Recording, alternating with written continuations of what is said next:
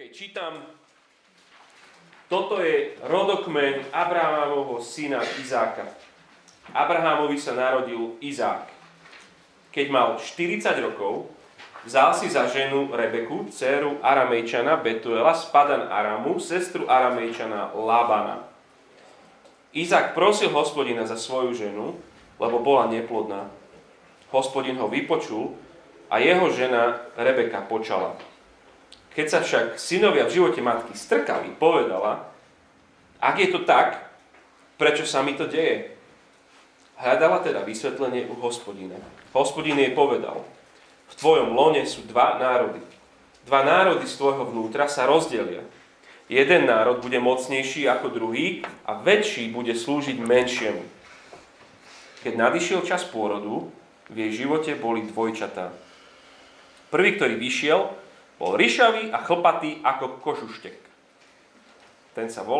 Ten dostal meno Ezau. Potom vyšiel jeho brat a rukou sa držal Ezauovej pety. Preto dostal meno Jakob. Keď sa narodili, Izák mal 60 rokov. Chlapci vyrástli a Ezau sa stal zdatným lovcom, stále sa zdržiaval vonku. Jakob bol muž pokojný a býval v stanoch. Izák mal radšej Ezava, lebo jedával z jeho úlovku, no Rebeka mala radšej Jakoba. Keď raz Jakob pripravoval jedlo, prišiel k nemu spoľa unavený Ezau a povedal Jakobovi, daj sa mi najesť z toho červeného jedla, lebo som unavený. Preto dostal meno Edom. Jakob však povedal, predaj mi ešte dnes svoje prvorodenstvo. Ezau na to odvetil, aj tak čoskoro zomriem, na čo mi je prvorodenstvo. Jakob mu povedal, odprisahaj mi to ešte dnes. Aj mu odprisahal a tak svoje prvorodenstvo predal Jakobovi. Jakob dal potom Ezauovi chlieb a varenú šošovicu. Ten sa najedol a napil, potom vstal a odišiel. Takto pohrdol Ezau prvorodenstvom. My father-in-law is Irish, and he once told me this joke about the Irish.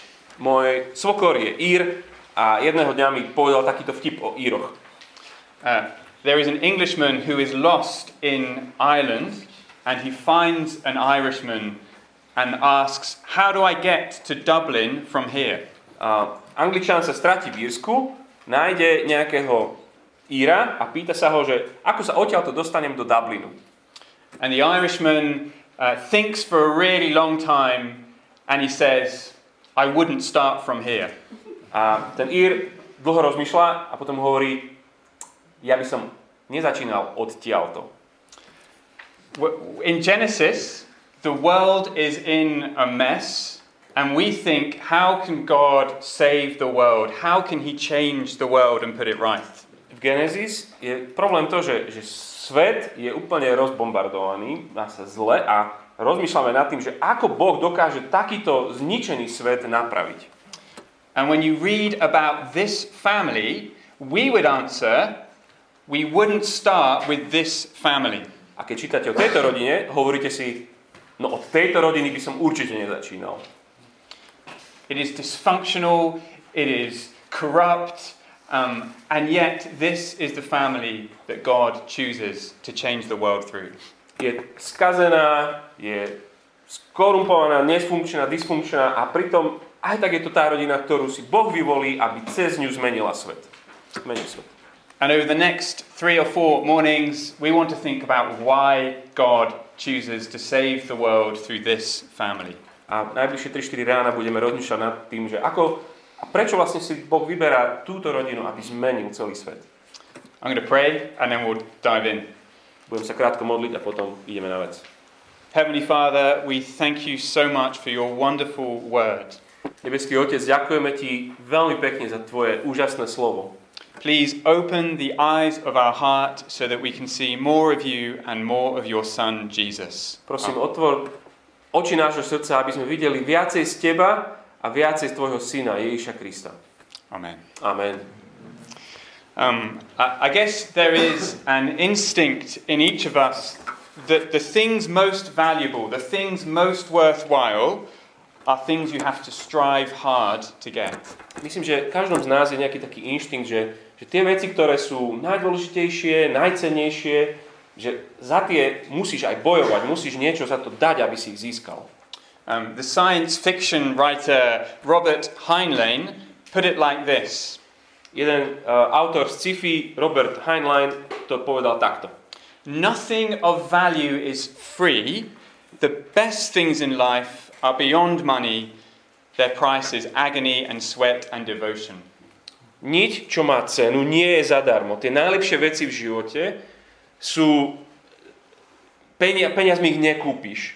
Ich cenou je agónia, pot a oddanosť. And it's kind of true, isn't it? If you want to become an amazing pianist, you have to practice and practice and practice. A v podstate má pravdu, nie? Že keď chceš byť úžasným klavíristom, tak musíš cvičiť a ešte raz cvičiť. It's agony, it is sweat, it is devotion.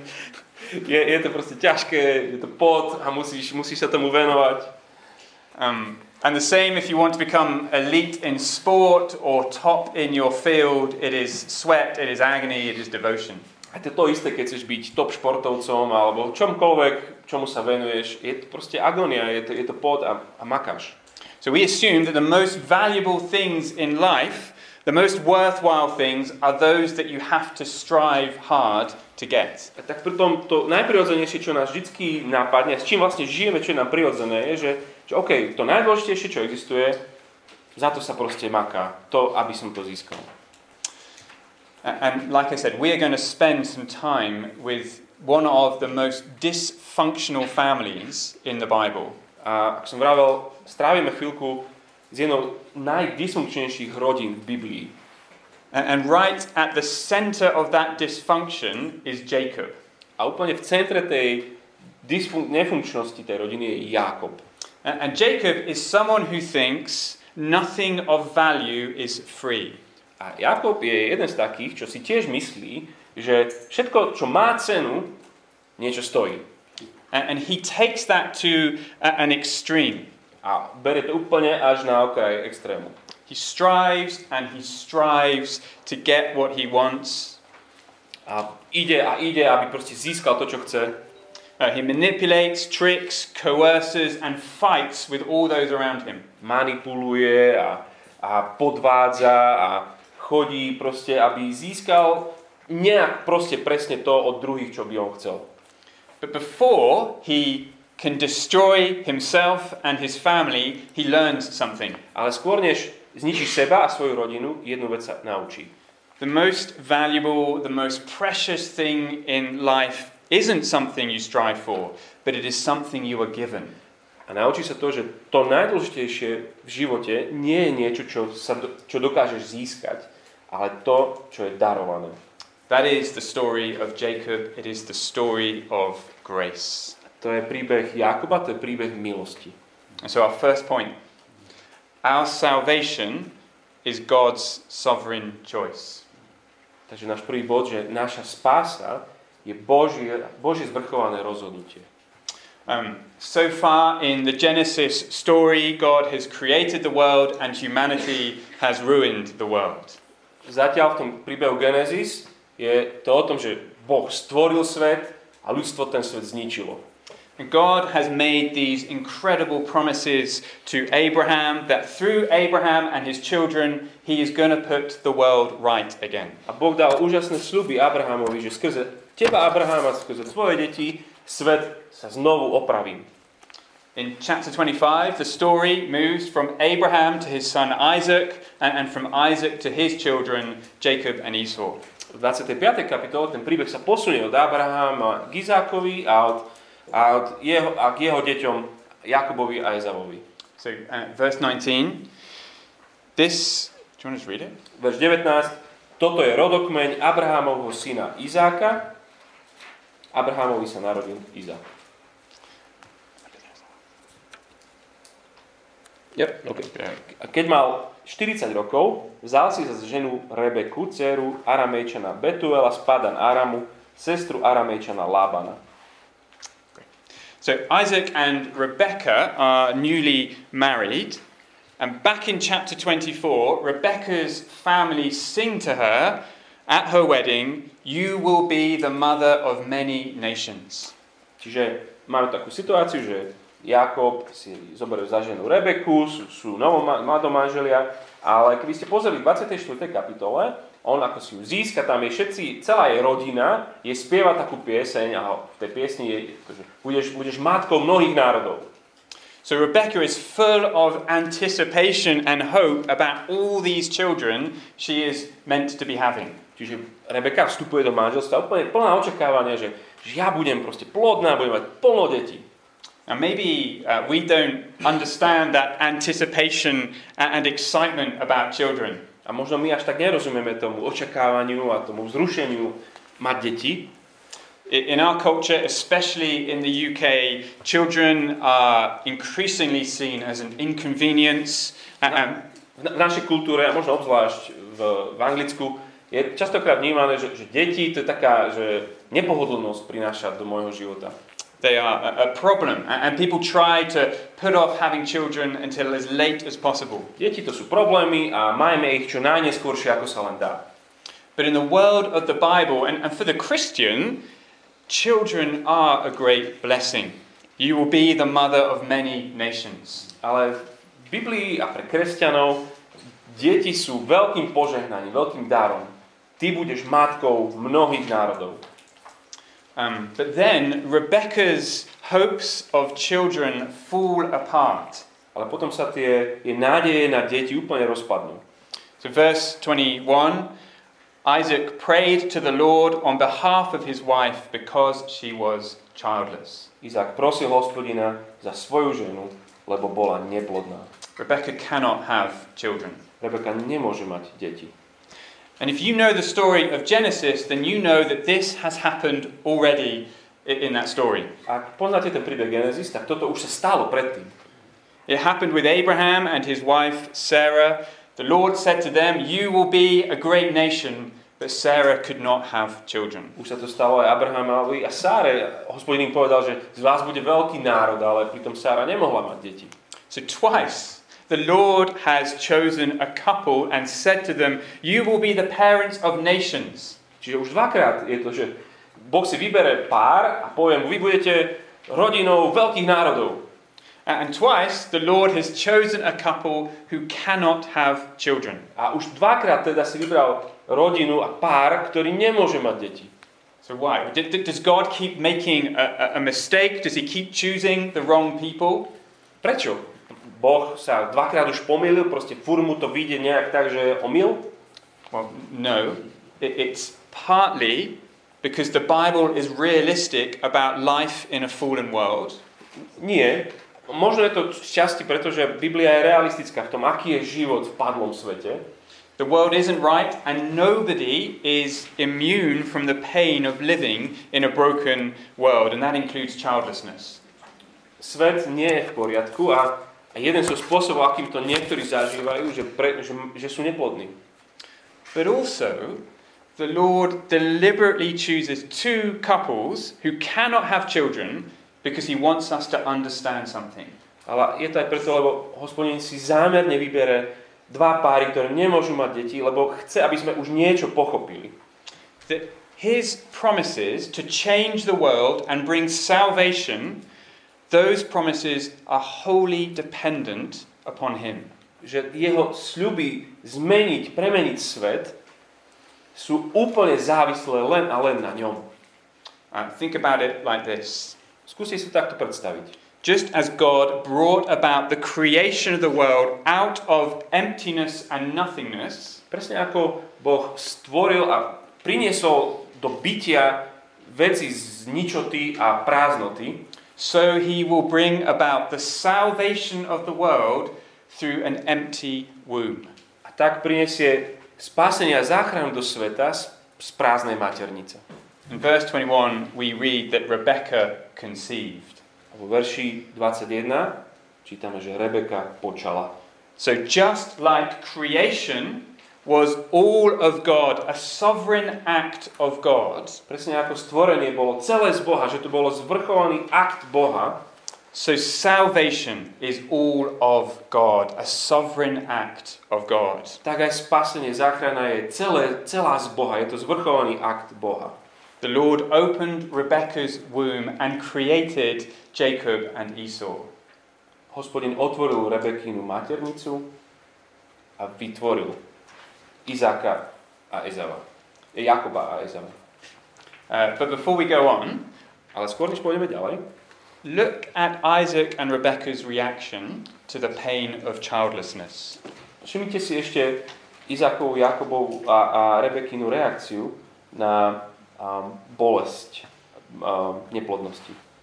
So verse 21, Isaac prayed to the Lord on behalf of his wife because she was childless. Izák prosil Hospodina za svoju ženu, alebo na miesto v jej mene, lebo bola neplodná. There is something beautiful and instructive about this. Je tam niečo krásne a aj pre nás poučné. Isaac prays for his wife. Izák sa modlí za svoju ženu. Things are going to go downhill for Isaac and Rebekah later, but here we see something of what the Bible means when it said Isaac loved his wife Rebekah in chapter 24. Pôjde to z kopca neskôr, ale tu vidíme, čo to znamená, keď v kapitole 24 čítame, že Izák miloval Rebeku. He saw her anguish. On videl jej bolesť and he prayed for her. A modlil sa za ňu. Husbands, manželia, if you go away with nothing else from this morning, go away with this. Ak už si nič nezapamätáte z dnešného rána, s týmto odíďte. Pray for your wives. Love them by praying regularly for them.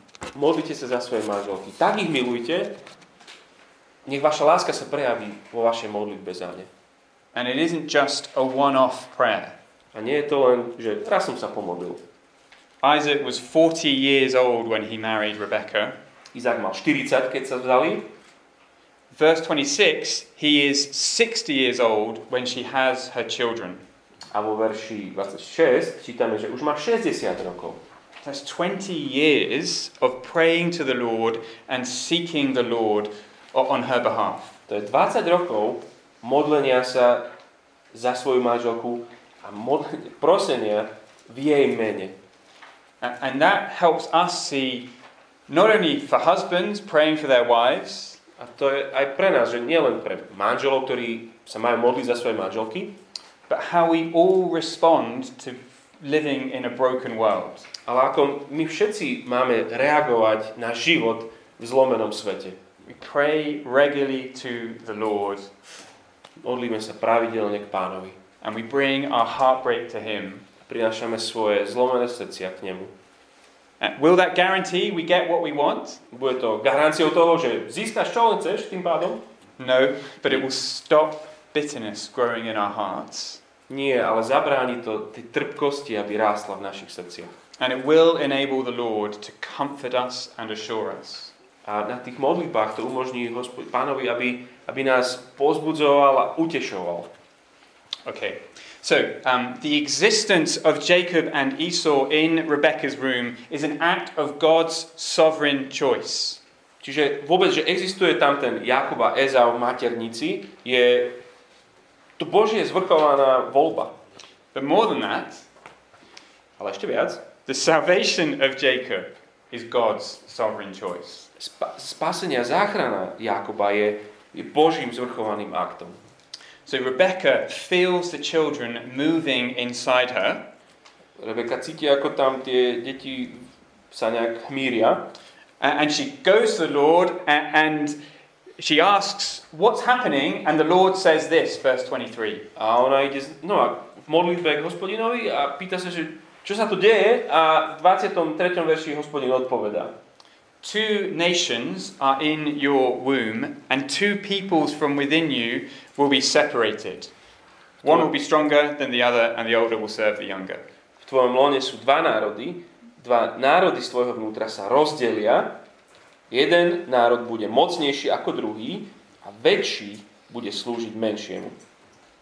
So the older will serve the younger. Čiže ten starší bude slúžiť mladšiemu. Normally in that culture it is the eldest child who is the one who inherits the family wealth and land. Normálne prirodzene v tej kultúre je, že ten najstarší syn zdedí polia a majetok. In the case of Esau and Jacob, that inheritance would have included all of the promises that God made to Abraham. V tomto prípade by to znamenalo, že Ezau zdedí všetky tie sľuby, ktoré Boh dal už aj Abrahamovi. The promise of life and blessing and salvation. Ten sľub života, požehnania a spásy. What does God say? Ale čo hovorí Boh? The older will serve the younger. Starší bude slúžiť mladšiemu.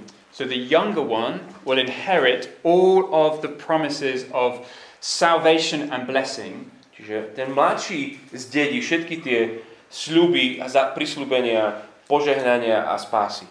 But why? Why is it that God chooses the younger? Prečo Boh si vyberá toho mladšieho? Is it because Jacob is more worthy than Esau? Je to preto, že Jakob je toho viacej hodný ako je Ezau? Or no, because God makes the choice while Jacob and Esau are still children in the womb. Vôbec nie, pretože Boh si to rozhodnutie spraví, kým ešte tie deti sú v maternici. Neither has done good or bad yet. Ešte ani jeden nespravil ani nič dobré, ani zlé.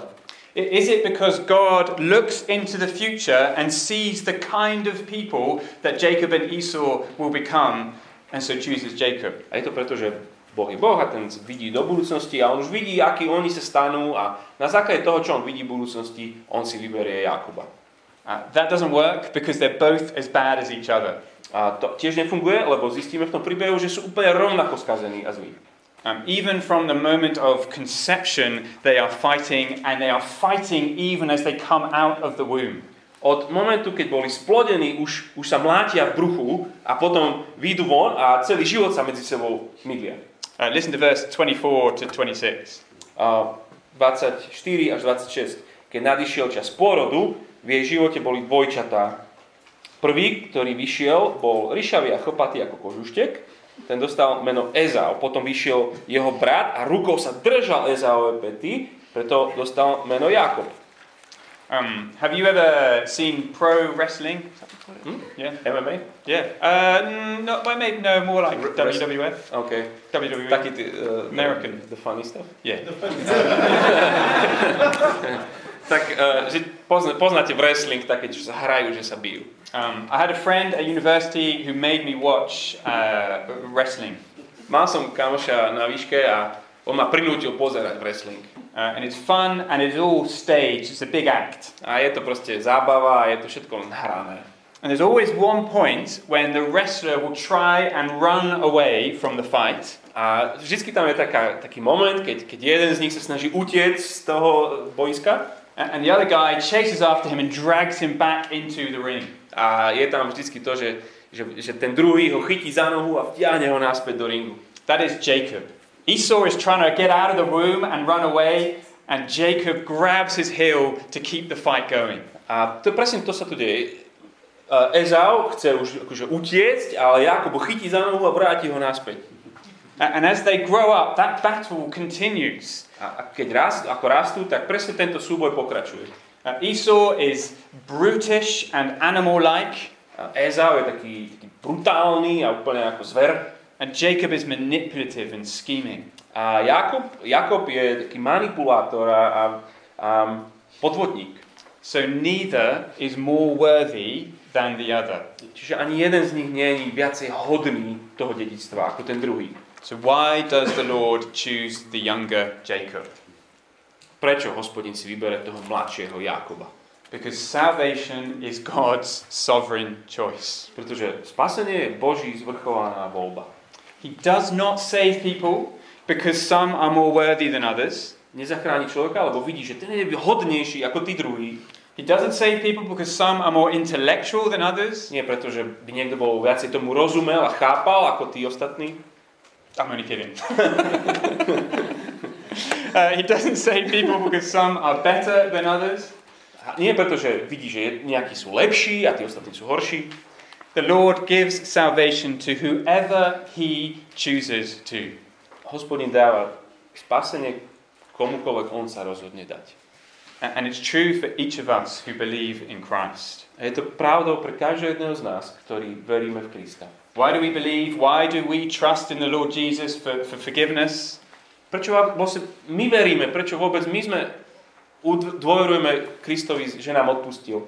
Because God first chose us. Pretože on si vybral najprv nás. And we struggle with this, don't we? A úplne, že sa to v nás búri, toto nám nesedí. In the book of Romans, Paul picks up these verses about Jacob and Esau. Práve že apoštol Pavel v Rimanom presne tieto verše sa vráti k nim. And he says God choosing Jacob and not Esau is a pattern of how God brings salvation to all people. A tam Pavel hovorí, že to, ako si Boh vyberie Jakoba a nie Ezau, je vlastne vzorec toho, ako si vlastne Hospodin vyvolí každého. And for 3 chapters, Romans 9, 10 and 11, Paul grapples with this idea. A v 3 kapitoli Pavol zápasí s touto myšlienkou. That our salvation is first and foremost God's choice. Rímanom 9 až 11 je o tom, že naše spasenie je viac ako čokoľvek iné Božím výberom. He acknowledges the questions that it raises and he recognizes how difficult it is for us to hear that. Apoštol Pavol v tých veršoch, on rozumie tým otázkam, ktoré to vyvoláva a rozumie, že ťažké je nám to počúvať. But in the end, those questions fade away for Paul and he is left in awe. Ale na konci toho celého tie všetky otázky idú do pozadia a on tam stojí v úžase. Awe of God's mercy. Úžase nad Božou milosťou. Because who does God choose? It is not those who are worthy. Pretože koho si ten Boh vyberá? Tých, ktorí práve že nie sú ničoho hodní. It is not those who are most religious. Nie tých, ktorí sú najnábožnejší. It is not those who have the best moral record. Nie tých, ktorí morálne sú na tom lepší ako ostatní. He chooses the sinful, the corrupt, the schemer, the shameful and the ashamed. Vybere si toho hriešnika, toho podvodníka, toho, ktorý ničí, ktorý zahambuje všetkých ostatných a ktorý je zahambený. People like Jacob, people like me and people like you. Ľudí ako Jakoba, ľudí ako teba, ľudí ako mňa. So Paul is in awe of God's mercy that he should choose us. Čiže Pavel je úplne v úžase Božej milosti, že Boh si vyberá taký, ako sme my. And God's sovereign choice leaves Paul in awe of God's majesty. Božia výber zvrchovaný, Pavel potom iba plesá, raduje sa, že aký je neskutočný. So he ends his thoughts like this. Romans chapter 11 verse 33. Oh, the depth of the riches of the wisdom and knowledge of God. A apoštol Pavol potom zakončí nádhernou piesňou úžasom nad tým celým v Rímanom 11. How unsearchable his judgments and his paths beyond tracing. O hĺbka Božieho bohatstva, múdrosti pozvania, aké nepochopiteľné sú jeho súdy, aké nevyspytateľné jeho cesty. And in verse 36, for from him and through him and for him are all things, to him be the glory forever. Amen. Veď od neho, prostredníctvom neho a pre neho je všetko. Jemu sláva na veky. Amen. So do you see? Vidíš? Paul sees the way that God freely chooses to save people. Pavel vidí to, ako aj z tohto príbehu Genesis, ako sa Boh rozhoduje slobodne vybrať ľudí. And he recognizes that it is entirely God's free choice. A uvedomuje si, že to je úplne Božie slobodné rozhodnutie. Who is Paul to argue with the creator of the universe? Kto som ja, Pavel, aby som sa hádal so stvoriteľom nebies? He made the world and everything in it, and so of course it is up to God who he chooses to save. On je stvoriteľ, on vytvoril všetko, čo vo svete existuje, a A preto je to úplne prirodzené, že je to on, ktorý rozhoduje. Paul is in awe of God's majesty. Pavel žasne nad Božím majestátom. For from him and through him and for him are all things. To him be the glory forever. Amen. Veď od neho, prostredníctvom, pre neho je všetko, jemu sláva na veky. Amen. Okay, so our salvation is God's sovereign choice. Čiže naša záchrana, naše spasenie je Bože zvrchovaná voľba. We don't strive for salvation, we don't work and work until God rewards us with life. It is his gift to us. Nie je to tak, že my sa len snažíme to nejak získať a potom na konci toho nás Pán Boh nejak odmení. It is a gift and a choice that means we stop striving and instead we start kneeling. Je to dar a je to jeho výber, to znamená, že my prestaneme a klakneme si. We kneel in worship before the Lord in awe of his majesty and in awe of his mercy. Klakneme si v úcte a oslave a žasnutí nad jeho majestátom a nad jeho milosťou. He chose us. And once we've received that gift, our second point, we must not let go of it. A náš druhý bod je, že keď nám dal tento dar, nemôžeme sa ho pustiť.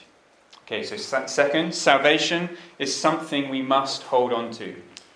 Čiže tá druhá vec je, že záchrana, spasenie je niečo, čo nemôžeme pustiť. In verses 27 to 34 we see Jacob and Esau as they grow up, and the description of Esau is not flattering. He is like an animal. A vo veršoch 27 až 44 vidíme, ako chlapci vyrastajú a ten opis Ezava vôbec nie je, že aký zlatý chlapec. So verse 25, the first to come out was red and his whole body was like a hairy garment, so they named him Esau. Čiže ten 25. verš, to že je taký chlpatučký a ríšavý, že proste, že ako kožuštek, tak mu dali meno Ezau. He's so hairy that he's like an animal covered in fur.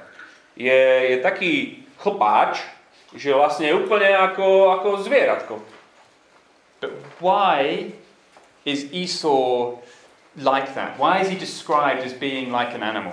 Prečo ho autor opisuje ako zviera? Because the scriptures want us to see that Esau loses the most precious, most wonderful thing in the world. Pretože písmo chce, aby sme videli, že Ezau príde o to najdôležitejšie, najvzácnejšie, čo v tomto svete existuje.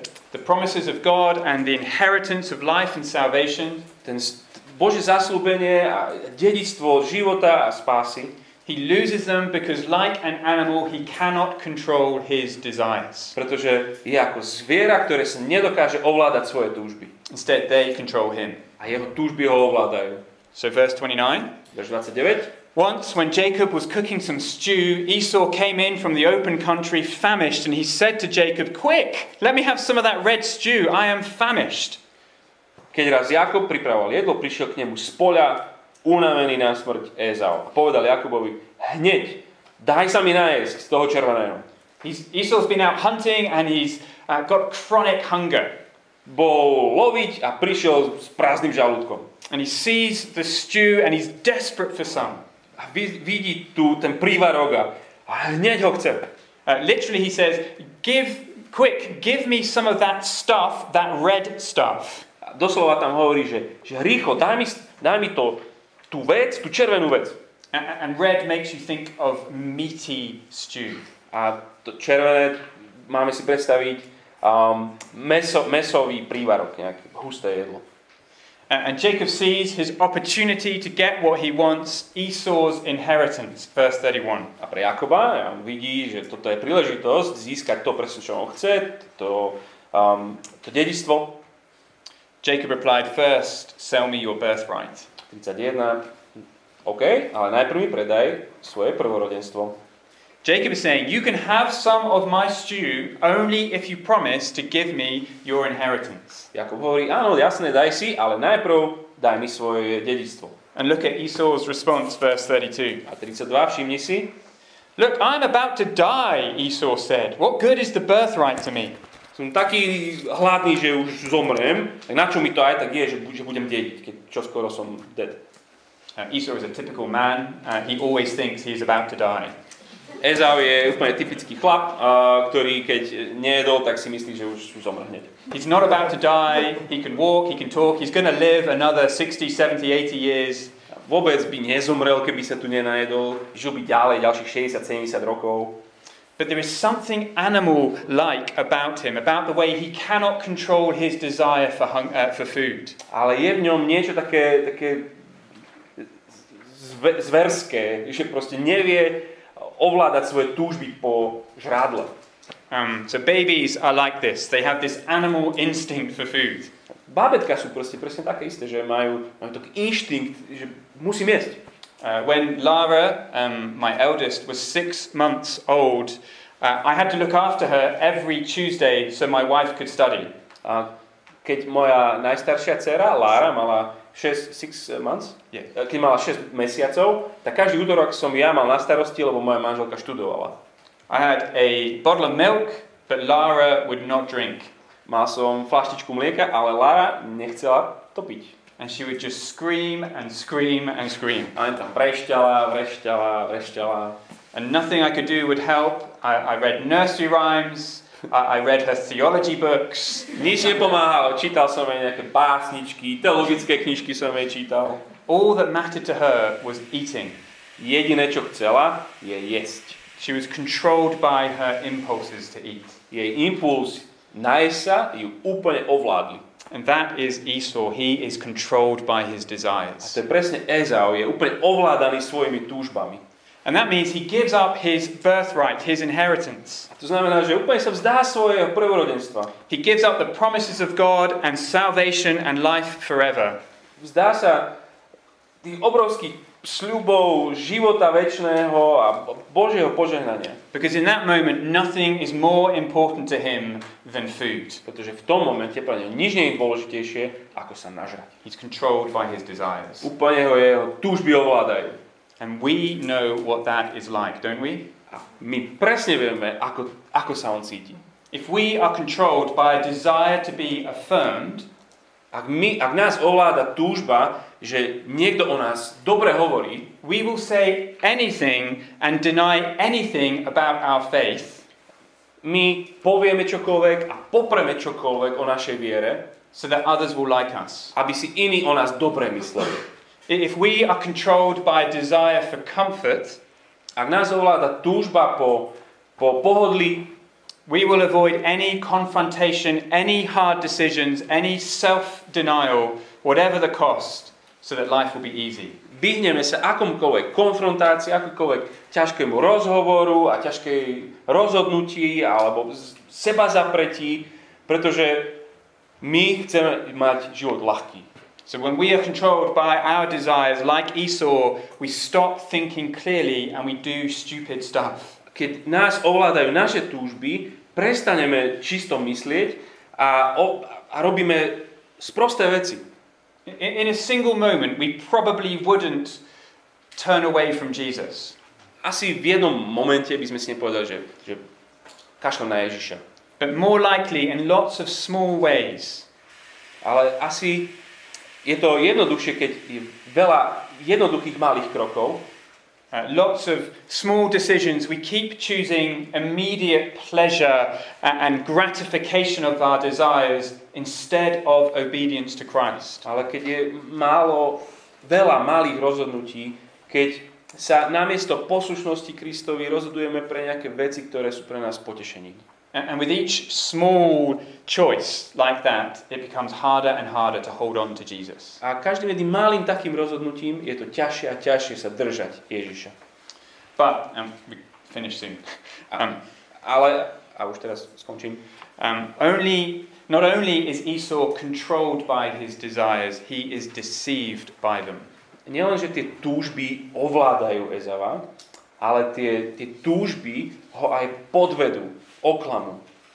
Esau gives Jacob what he wants. He sells Jacob his birthright for some stew. And look what happens next, verse 34. Ezau dá Jakobovi to, čo chce, on sa vzdá svojho prvorodenstva. A pozrite sa, čo sa stane vo verši 34. Then Jacob gave Esau some bread and some lentil stew. He ate and drank and then got up and left. Jakob dal Ezauovi chlieb a varenú šošovicu, ten sa najedol a napil a potom stal a odišiel. So Esau despised his birthright.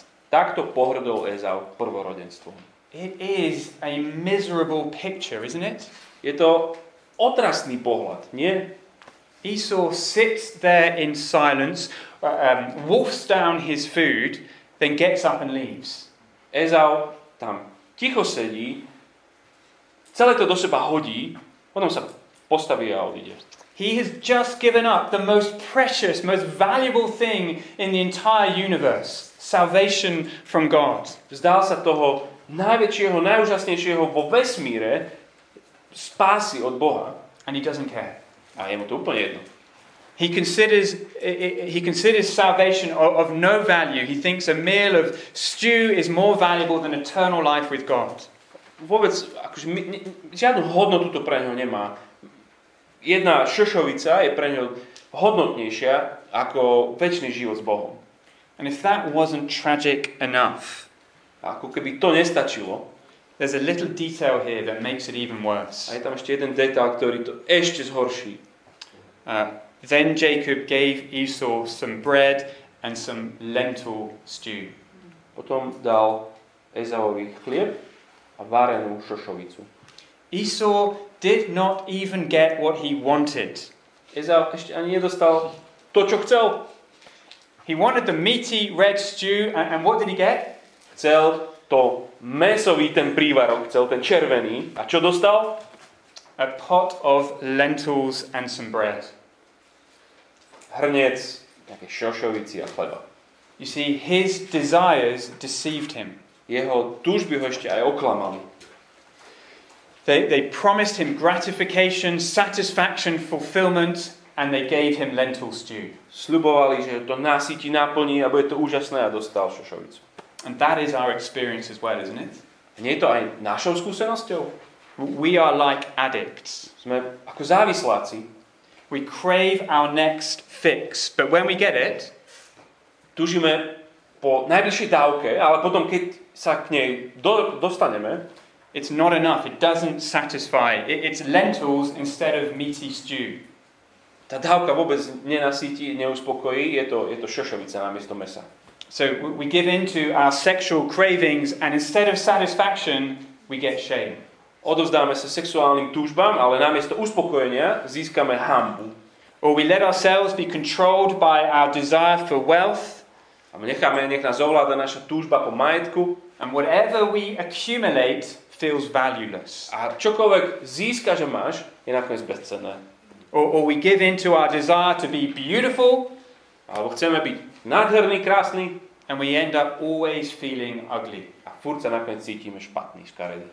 Or we want to be popular, to be accepted by the world. Chceme byť populárni a prijatí celým svetom.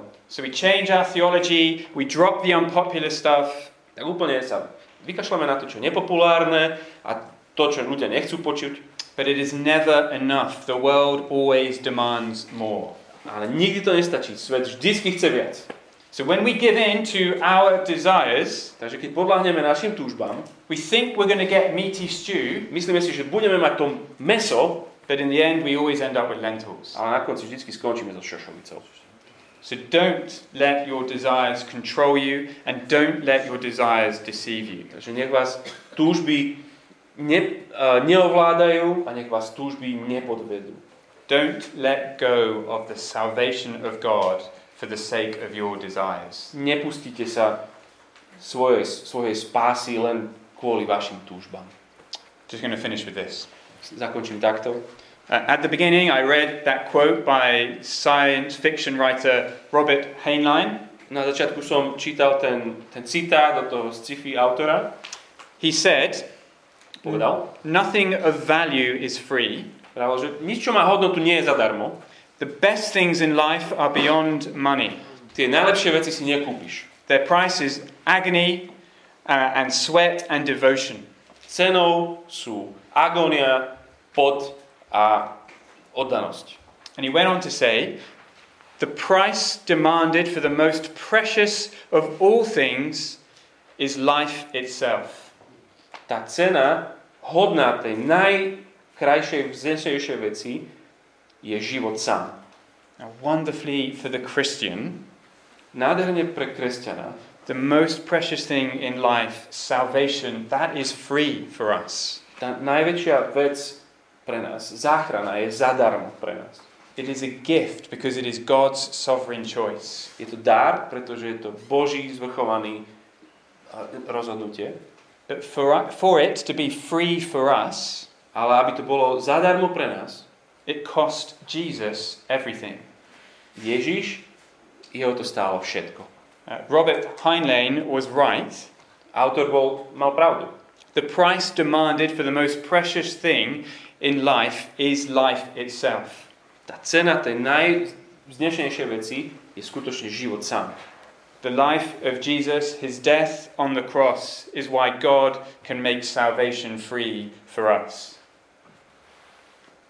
Spása je zadarmo, pretože na kríži zomrel, prišiel o život Boží syn sám. And here's the thing. A ide o toto.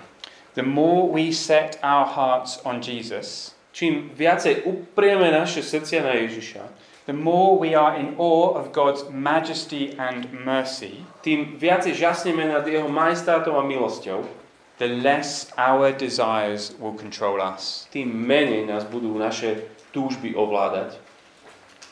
As the writer to the Hebrews said, and this is the last thing. A ako autor listu Hebrejom hovorí, let us throw off everything that hinders and the sin that so easily entangles. Odhoďme všetko, čo nás spomaluje, hriech, ktorý nás zväzuje. And let us run with perseverance the race marked out for us. A bežme s dôverou ten beh, ktorý je pred nami. Fixing our eyes on Jesus. Upriamujúc naše oči na Ježiša. The more we set our hearts upon him, the less our desires will control us. Čím viacej uprieme naše oči na jeho, tým menej nás budú túžby ovládať. And the more he will help us hold on to salvation. Tým viacej on nám pomôže držať sa spásy. So salvation is God's sovereign choice. Our salvation is God's sovereign choice. Čiže naše spasenie je Boží zvrchovaný výber. It is a gift that we should not let go of. A je to jeho dar, ktorého sa nepustíme. I pray. Heavenly Father, we thank you so much for your Son, the Lord Jesus. Nebeský Otec, ďakujeme ti za tvojho jediného syna, Pána Ježiša. Thank you that his death means life for us. Ďakujeme ti, že jeho smrť znamená život pre nás. And thank you that his death means that salvation is a free gift to us. Ďakujeme ti za to, že jeho smrť znamená, že spása je dar zadarmo pre nás. Help us to hold on to that gift that you have given us. Prosíme, pomôž nám držať pevne ten dar, ktorý si nám dal. In Jesus' name, amen. V Ježišovom mene, amen.